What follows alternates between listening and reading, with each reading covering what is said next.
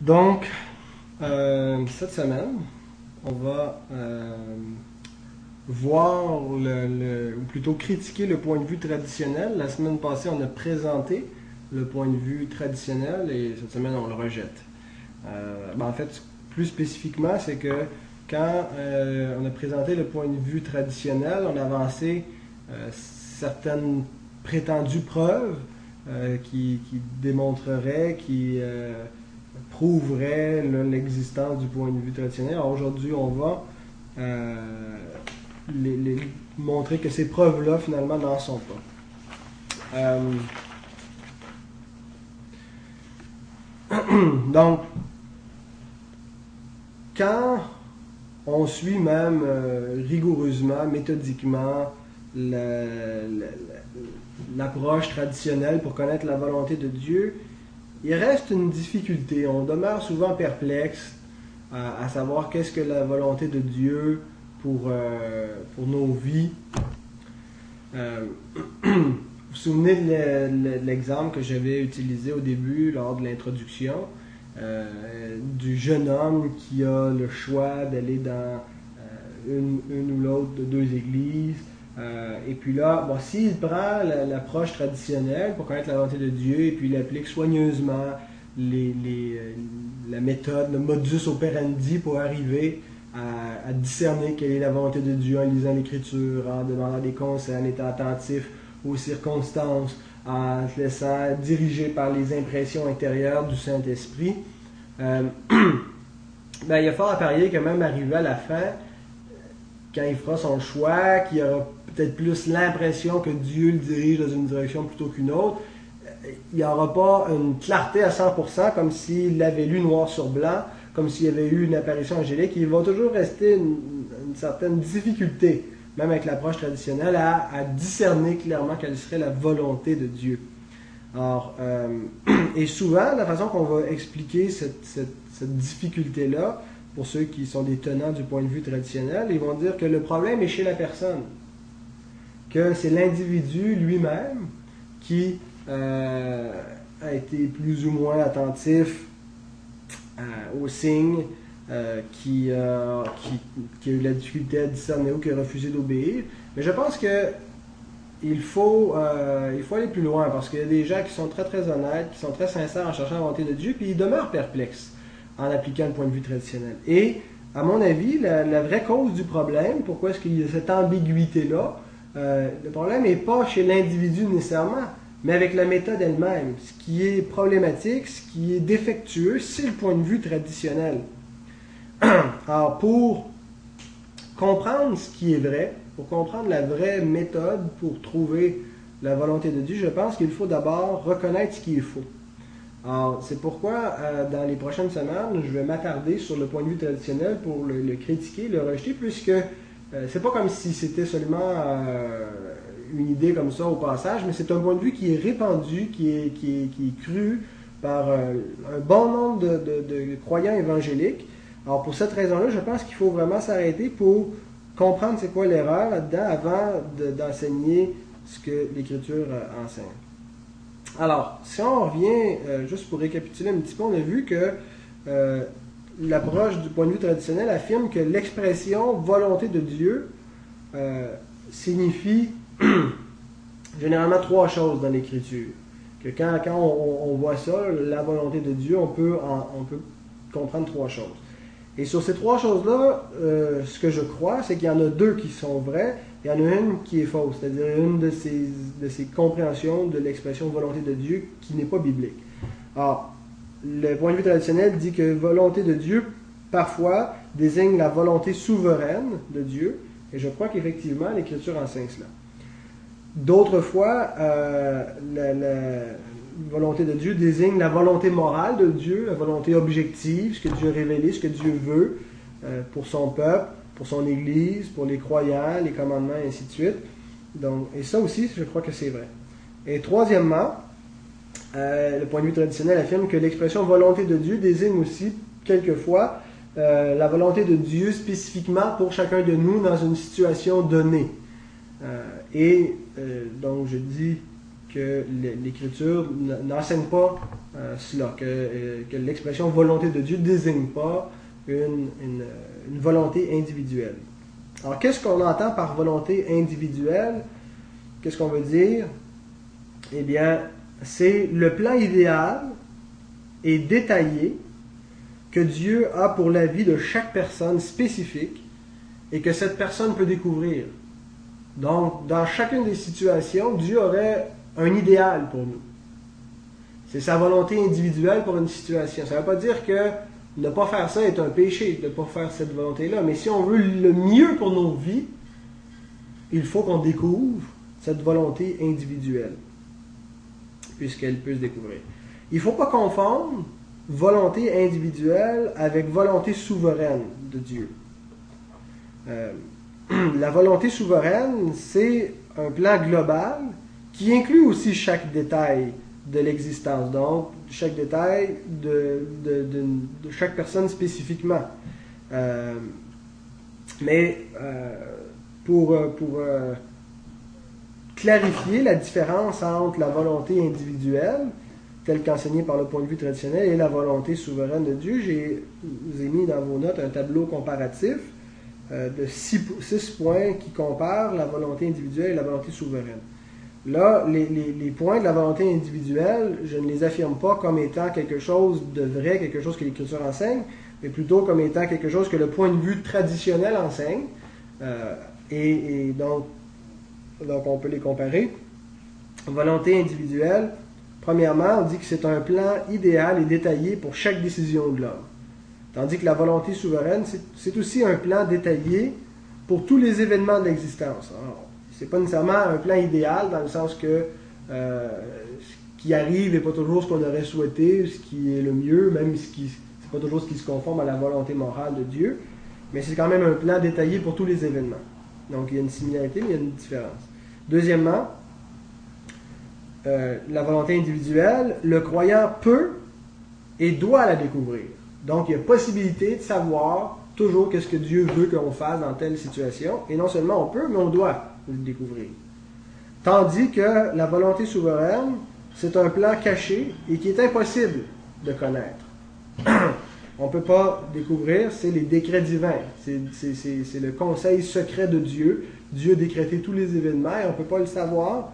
Qu'est-ce que Dieu a décrété pour nous demain Nul ne sait quelles seront les, circonstances du monde ou de notre vie demain.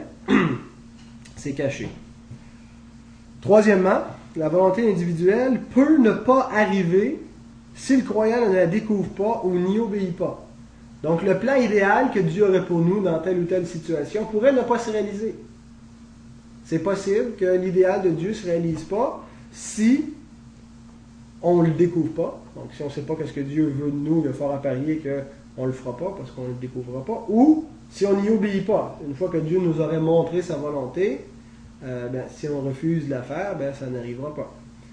Euh, tandis que la volonté souveraine, elle ne peut pas ne pas arriver le décret de Dieu va arriver, peu importe, il arrive toujours. C'est immanquable parce que tout ce qui arrive a été décrété par Dieu, fait partie de son plan. Bien sûr, c'est en harmonie avec la responsabilité. Bon, on l'a déjà vu dans un autre enseignement que j'avais amené un dimanche matin, euh, mais c'est une autre histoire. On y reviendra un petit peu plus loin. Euh, ensuite, la volonté individuelle, elle inclut seulement ce qui est bon et idéal. Dans ce, plan parfait de Dieu, il n'y a pas, il a pas de de, de, faute, il n'y a pas d'erreur, il n'y a pas d'incongruité, il n'y a pas de mauvaise décision, il n'y a pas de, de cul-de-sac. C'est un plan idéal. Tandis que la volonté souveraine, elle inclut autant le bien que le mal. Elle inclut les décisions qui, euh, qui ne cadrent pas du tout avec la volonté morale de Dieu. Elle inclut les pires catastrophes de l'humanité. Euh, tout, est, tout est dedans, même nos mauvaises décisions. Cinquièmement, la volonté individuelle doit être découverte avant qu'une décision soit prise. Donc, euh, on est avant, on est dans une situation, il y a un dilemme, il y a la croisée des chemins qui est devant nous. On doit connaître la volonté avant de prendre une ou l'autre, les deux directions. Tandis que la volonté souveraine ne peut pas être découverte. Elle, peut seulement être découverte après qu'elle se produise. Euh, avant, c'est impossible, mais après coup, on sait toujours ce que Dieu avait décrété puisque euh, voit son plan. Donc, sixièmement, la volonté individuelle, c'est un plan idéal direct qui est en harmonie avec la Bible et euh, qui est toujours la décision idéale qui, qui, glorifie Dieu. Euh, tandis que la volonté souveraine, c'est un plan idéal, mais indirect. C'est-à-dire que dans les circonstances actuelles, directement, ça semble pas être le plan idéal. Quand on regarde la décision, les décisions des hommes de façon générale, quand on regarde l'ensemble des événements, quand on regarde notre vie, on se dit c'est pas l'idéal. Euh, il y a peut-être du bien, mais ça pourrait être infiniment mieux. Sauf que indirectement, dans une perspective d'éternité, le, bien que ce plan inclut le péché, que ce plan inclut des mauvaises décisions de l'homme, ultimement, c'est un plan qui va mener à la gloire de Dieu. Euh, et qui, qui, va contribuer aussi à notre bien. L'Écriture nous dit que tout concourt au bien de ceux qui aiment Dieu. Ça inclut le mal, ça inclut les mauvaises décisions. Alors, indirectement, c'est un plan idéal. Alors, l'affirmation fondamentale pour rejeter le point de vue traditionnel, pour rejeter en, fait la doctrine de la volonté individuelle de Dieu, c'est simplement que ce n'est pas un enseignement biblique. La, doctrine de la volonté individuelle de Dieu, ce n'est pas l'Écriture sainte qui enseigne ça. Euh, ce que nous allons voir, c'est que le point de vue traditionnel est effectivement une tradition. Euh, nous, sommes parfois chez les évangéliques très, allergiques aux traditions parce qu'on était dans le traditionnalisme à outrance de l'Église catholique. Euh, sauf que euh, les évangéliques, à bien des égards, ont développé parfois leur propre tradition et, et, se sont justifiés par la Bible. Et ça, c'en est une de nos traditions chez les évangéliques, cette approche-là du, point de vue traditionnel pour trouver et, exécuter la volonté de Dieu.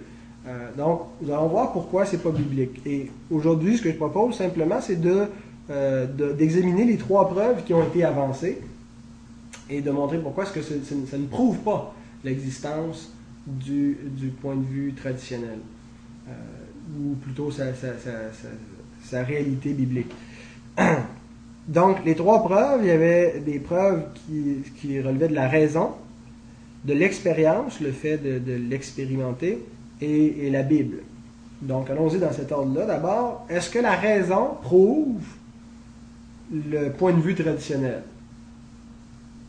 Alors, l'argument euh, de la raison est basé sur deux choses, est basé sur deux critères, c'est-à-dire euh, l'omniscience de Dieu. Dieu sait tout. Donc, si Dieu sait tout, il sait ce qu'il y a de mieux.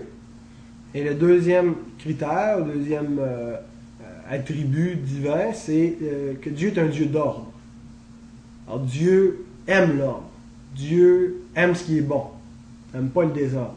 Alors quand on combine les deux arguments ensemble, logiquement, raisonnablement, on dit un Dieu qui sait tout, donc qui sait ce qui, ce qui serait le mieux dans chaque situation, et un Dieu qui est un Dieu d'ordre, qui aime ce qui est bon, forcément a une volonté idéale pour chaque situation il sait ce qui serait mieux, alors il euh, a forcément un plan pour chaque détail de notre vie.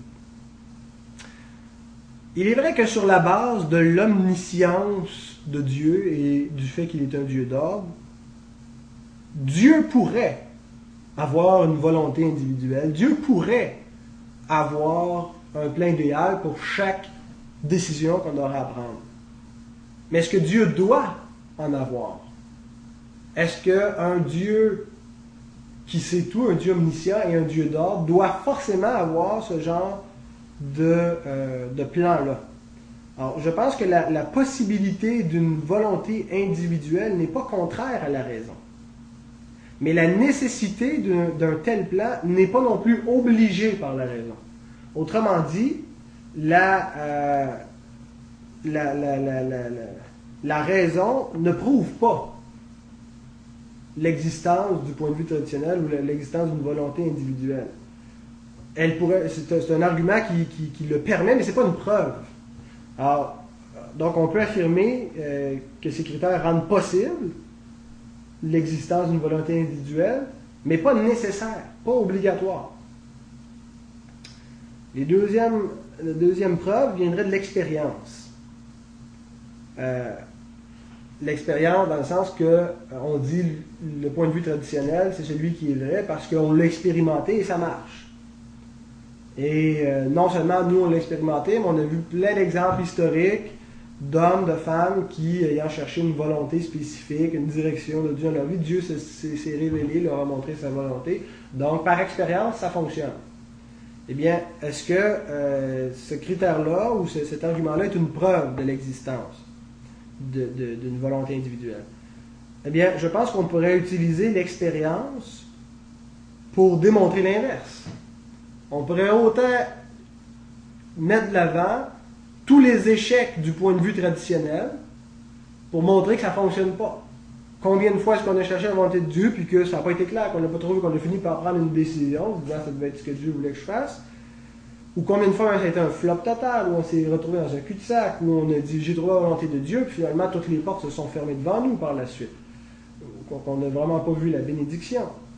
Et combien aussi euh, ont commis de grosses, d'énormes erreurs, euh, même de transgresser des commandements divins en disant que c'était Dieu qui les avait euh, poussés dans cette direction-là en montrant une volonté particulière pour eux. J'ai entendu des choses horribles.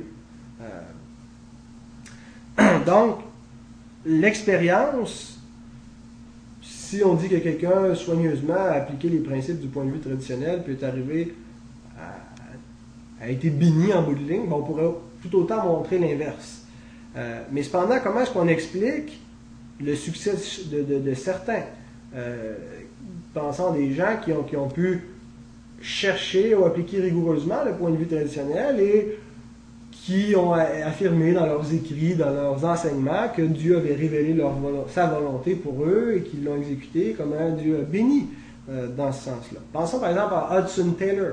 Hein, et, comment est-ce que cet homme-là aurait pu connaître le, ministère qu'il a connu des missions en Chine, un pays tellement fermé à l'époque où il est allé, euh, et, euh, qui a vu vraiment la bénédiction du Seigneur sur son ministère. S'il n'y avait pas un appel particulier, s'il n'y a pas discerné la volonté de Dieu spécifiquement pour lui, comment, euh, comment est-ce que ça a fait, comment ça se fait que ça a marché finalement?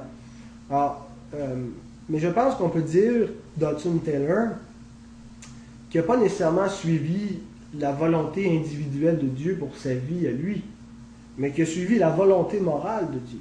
Qu'est-ce que Dieu révèle? Qu'est-ce que Dieu veut? Quelle est la volonté de Dieu? Est-ce que Dieu ne veut pas la mission? Dieu veut certainement la mission. Dieu demande à, ses enfants qu'ils euh, évangélisent, qu'ils prêchent la parole et qu'ils aillent la prêcher à ceux qui n'ont jamais entendu. C'est un commandement biblique, c'est la, grande commission que le Christ nous a confiée. Paul nous rappelle ça dans les, chapitres de euh, Romains, 10, euh, qu'on doit aller annoncer cet évangile. Donc, euh, Hudson Taylor s'est conformé à ce que Dieu veut. Euh, il a pu aussi, Dieu veut la piété. Alors, il y a eu le, type de piété que Dieu réclame, une consécration entière et totale à Dieu. Dieu veut la persévérance. Même quand il y aura des épreuves, il lui demande de persévérer. Ah, et Dieu dit qu'il va bénir tout ça. Si on exécute sa volonté morale, sa volonté telle qu'elle est dans sa parole, on va connaître une bénédiction. Dieu promet qu'il va euh, couronner de, succès, ou pas nécessairement de succès, mais qu'il va euh, casser sa volonté.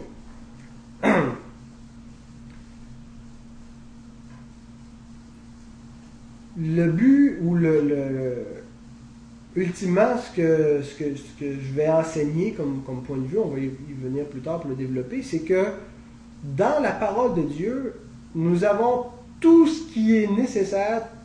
La parole de Dieu est pleinement suffisante pour trouver la volonté de Dieu pour nos vies.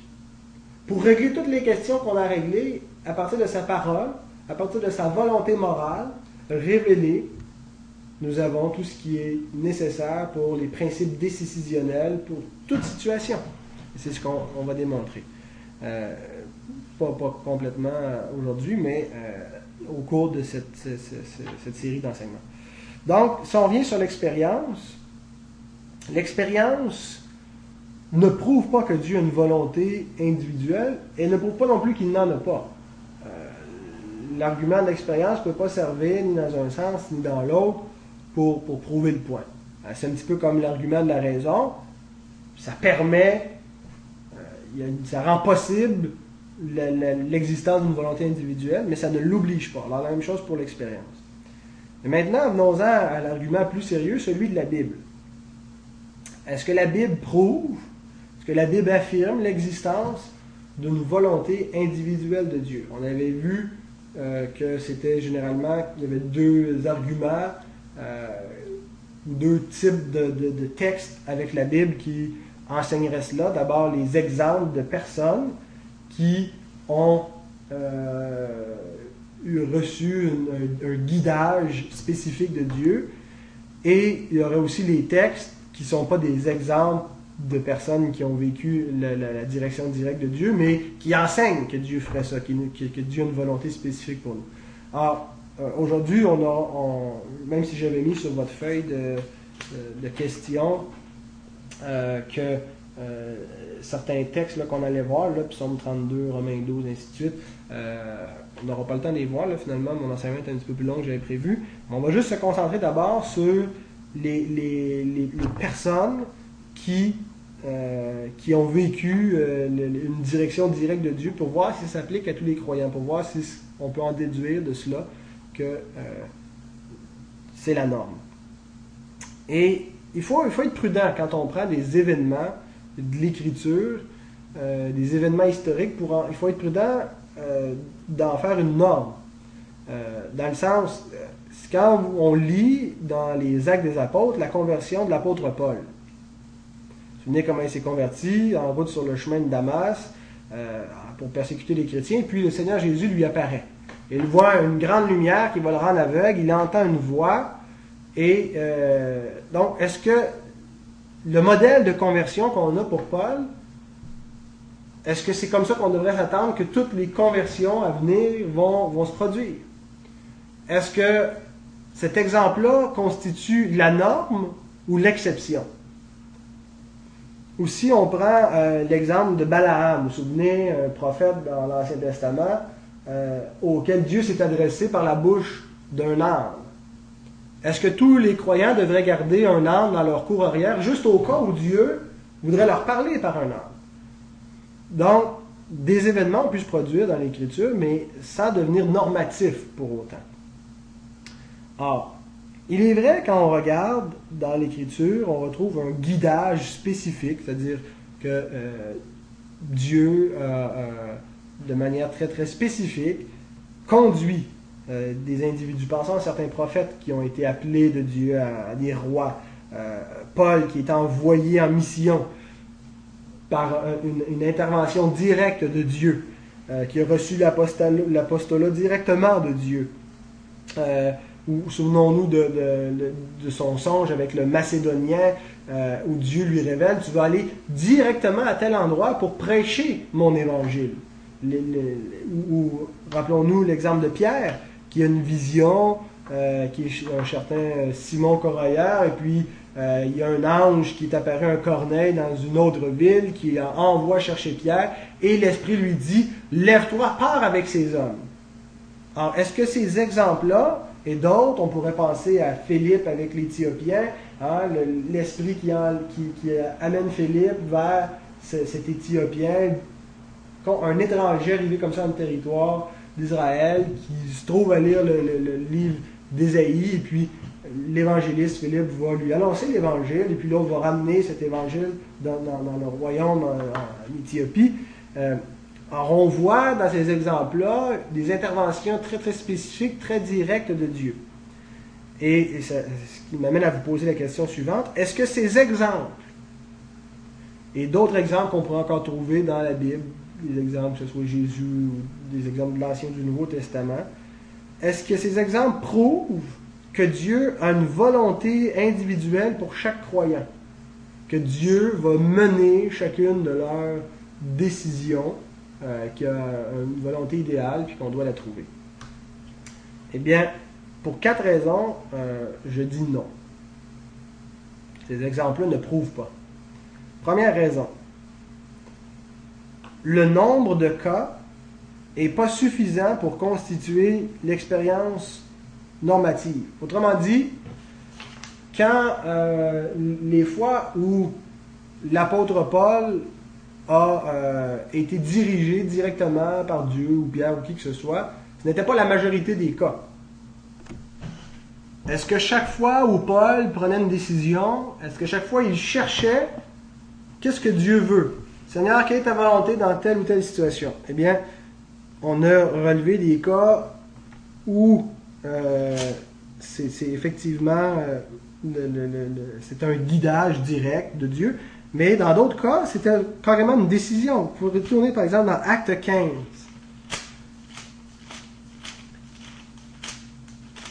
Acte 15, le verset 36, nous lisons Quelques jours s'écoulèrent, après lesquels Paul dit à Barnabas, Retournons visiter les frères dans toutes les villes où nous avons annoncé la parole du Seigneur pour voir en quel état ils sont. Donc, comment est-ce que Paul a su que c'était la volonté de Dieu de faire ça? Ben, Dieu, dans sa volonté morale, a révélé euh, euh, qu'il voulait d'abord qu'il y ait l'implantation d'une église, hein, qu'il que, ses, serviteurs prêchent l'Évangile dans le but de rassembler son peuple, former un corps, l'organiser, établir sur lui des anciens, ainsi de suite, et en prendre soin, l'instruire. Dieu a fait des dons à son Église, a donné les uns comme prophètes, les autres, les, uns comme apôtres, les autres comme prophètes, les autres comme évangélistes, comme pasteurs et docteurs, pour le perfectionnement des saints. Alors c'était la volonté morale de Dieu, volonté révélée, que Paul visite ces églises-là, entretienne une correspondance, prie pour elles, et il pouvait savoir ça, et maintenant, il était capable d'organiser son agenda euh, en fonction de cela. Euh, d'être capable de discerner quand providentiellement Dieu ouvre une porte et, permet euh, qu'il passe par Éphèse ou par un, lieu où il, a été et, qu'il aille œuvrer auprès de ses frères et de ses sœurs. On lit un petit peu plus loin dans Acte chapitre 20, le verset 16. Paul avait résolu de passer devant Éphèse sans s'y arrêter, afin de ne pas perdre de temps en Asie, car il se hâtait pour se trouver, si cela lui était possible, à Jérusalem le jour de la Pentecôte. Intéressant. Paul a établi un ordre de priorité. Tantôt, il dit qu'il voulait arrêter à l'église, mais maintenant, il, avait résolu de passer devant Éphèse, là où il avait pu implanter une église, mais il ne s'est même pas arrêté parce qu'il avait euh, décidé, il avait établi une priorité, c'était plus important pour lui d'être à Jérusalem le jour de la Pentecôte. Et voyez que dans la décision que Paul fait, il tient compte de la volonté souveraine de Dieu, de ses décrets. il avait résolu d'être à Jérusalem si cela lui était possible.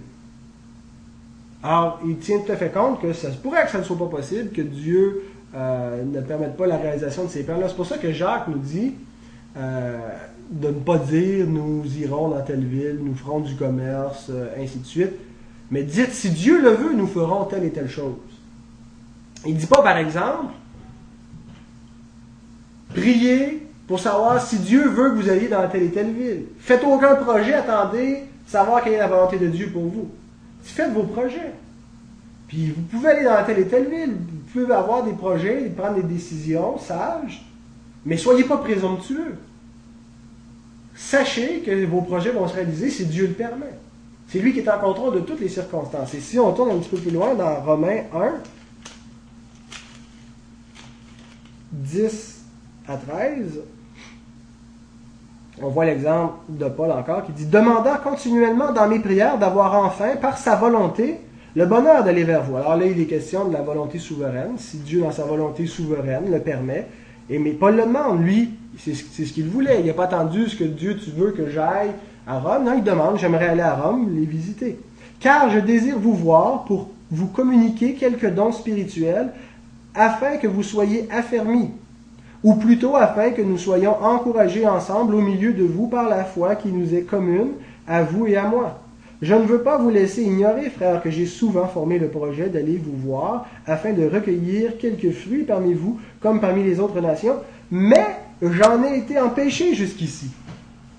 Donc, il a formé le projet, c'était une décision, et en harmonie avec la volonté morale de Dieu, il s'en remet cependant à Dieu. Et Dieu n'avait pas ouvert la porte pour que ça soit possible jusqu'à maintenant, mais il continue de prier, Seigneur, ouvre-moi une porte. Alors, donc ça, on revient à la, première raison. Pourquoi est-ce que euh, les, exemples de, guidage direct ou de volonté spécifique de Dieu dans une situation ne constituent pas la norme? C'est parce que dans les autres cas, Paul et les autres apôtres, les autres serviteurs de Dieu prenaient leurs décisions comme nous le faisons.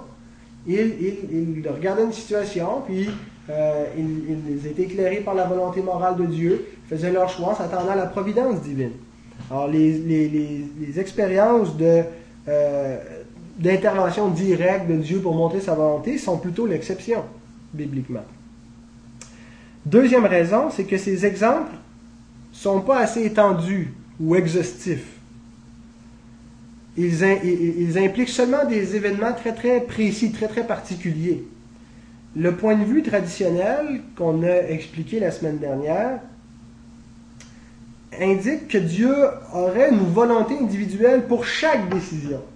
Pas juste pour les, décisions euh, extraordinaires qu'on a pu voir, là, où, Dieu intervient par un ange, où euh, Dieu envoie le salut aux païens ou aux samaritains, mais pour chaque décision de notre vie. Euh, cependant, dans l'Écriture, quand on voit une intervention spécifique de Dieu pour révéler sa volonté concernant un événement précis, ben, c'est lié toujours à des questions spécifiques. Ça inclut pas toutes les questions, à savoir qui je veux marier, quelle église je vais fréquenter, euh, à quelle école je vais étudier, ainsi de suite. On voit pas dans l'Écriture, il n'y a pas de promesse qui nous dit qu'il va nous guider dans ces situations-là. Il n'y a pas d'exemple non plus qui nous montre que dans ces choses-là, Dieu euh, guide de manière particulière. Il guide effectivement par sa volonté morale, mais pas par une troisième volonté. Alors, ah, donc, quand, on voit cette intervention directe, c'est pour des questions spécifiques. Troisièmement, c'est que ceux qui ont reçu euh, la direction spécifique du Seigneur, ceux qui ont reçu une intervention directe de Dieu pour leur montrer quelle était sa volonté, ou dire fais ci ou fais cela, c'était des serviteurs qui jouaient un rôle clé dans le développement de l'histoire de la rédemption. Et si vous remarquez, c'est seulement à des stages critiques du développement de l'Église que ça arrive. Pour envoyer la, Pentecôte aux Samaritains, pour envoyer la Pentecôte aux païens, mais c'est n'est pas dans le, quotidien, c'est pas dans la marche coutumière d'une Église de vivre ces révélations spécifiques, c'était dans des, phases vraiment critiques et importantes du développement, des points tournants finalement. Et c'était pas l'ensemble des individus à qui ça arrivait, c'était les, individus, les, personnages qui avaient une fonction très spécifique, euh, celle des apôtres, et ainsi de suite.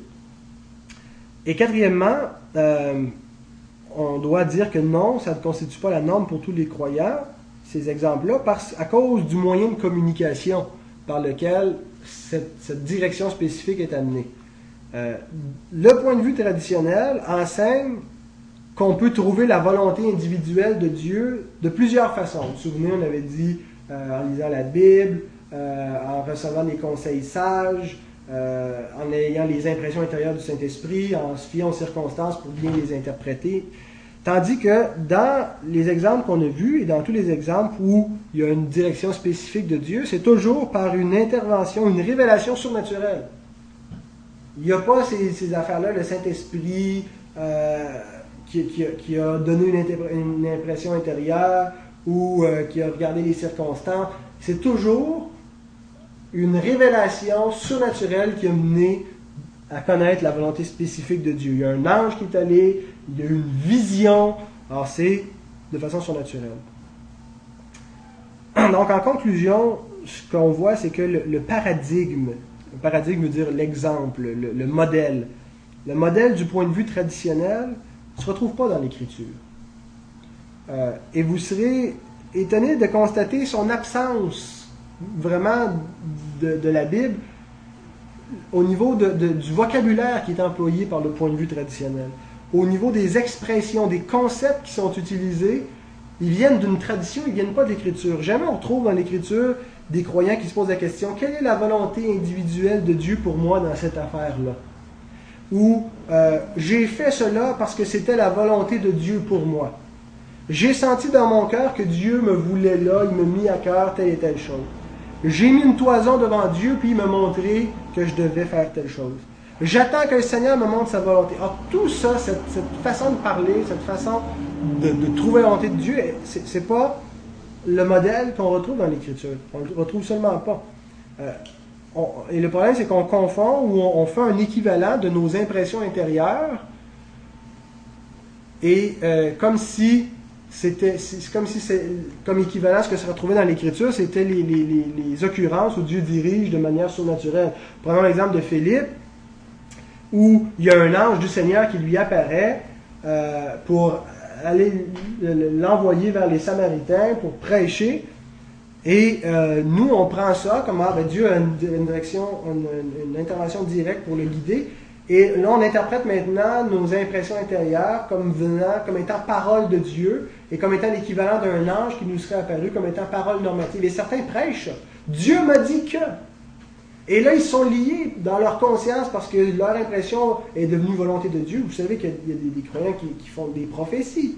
On prêche des prophéties du haut de la chambre, mais des prophéties qu'on n'a pas trouvées dans l'Écriture, qu'on a, qu'on a ressenties, qu'on a interprétées subjectivement, et on en fait parole de Dieu. Alors, il y a un grand danger à agir de la sorte. Alors, au fil des semaines, nous allons voir que cette approche-là, le point de vue traditionnel, est effectivement basé sur une tradition et non pas sur euh, un enseignement de la Bible. Aujourd'hui, ce que je voulais faire simplement, c'était de montrer que les trois preuves qui étaient avancées pour, pour prouver le point de vue traditionnel ne le prouvent pas en fait. Euh, et la semaine prochaine, nous allons voir qu'est-ce qui est déficient dans ce point de vue-là. Euh, comment se fait que, ça marche tout simplement pas. et éventuellement, on va présenter l'autre point de vue dit le point de vue de la, sagesse ou l'approche de la sagesse. Donc, euh, voilà.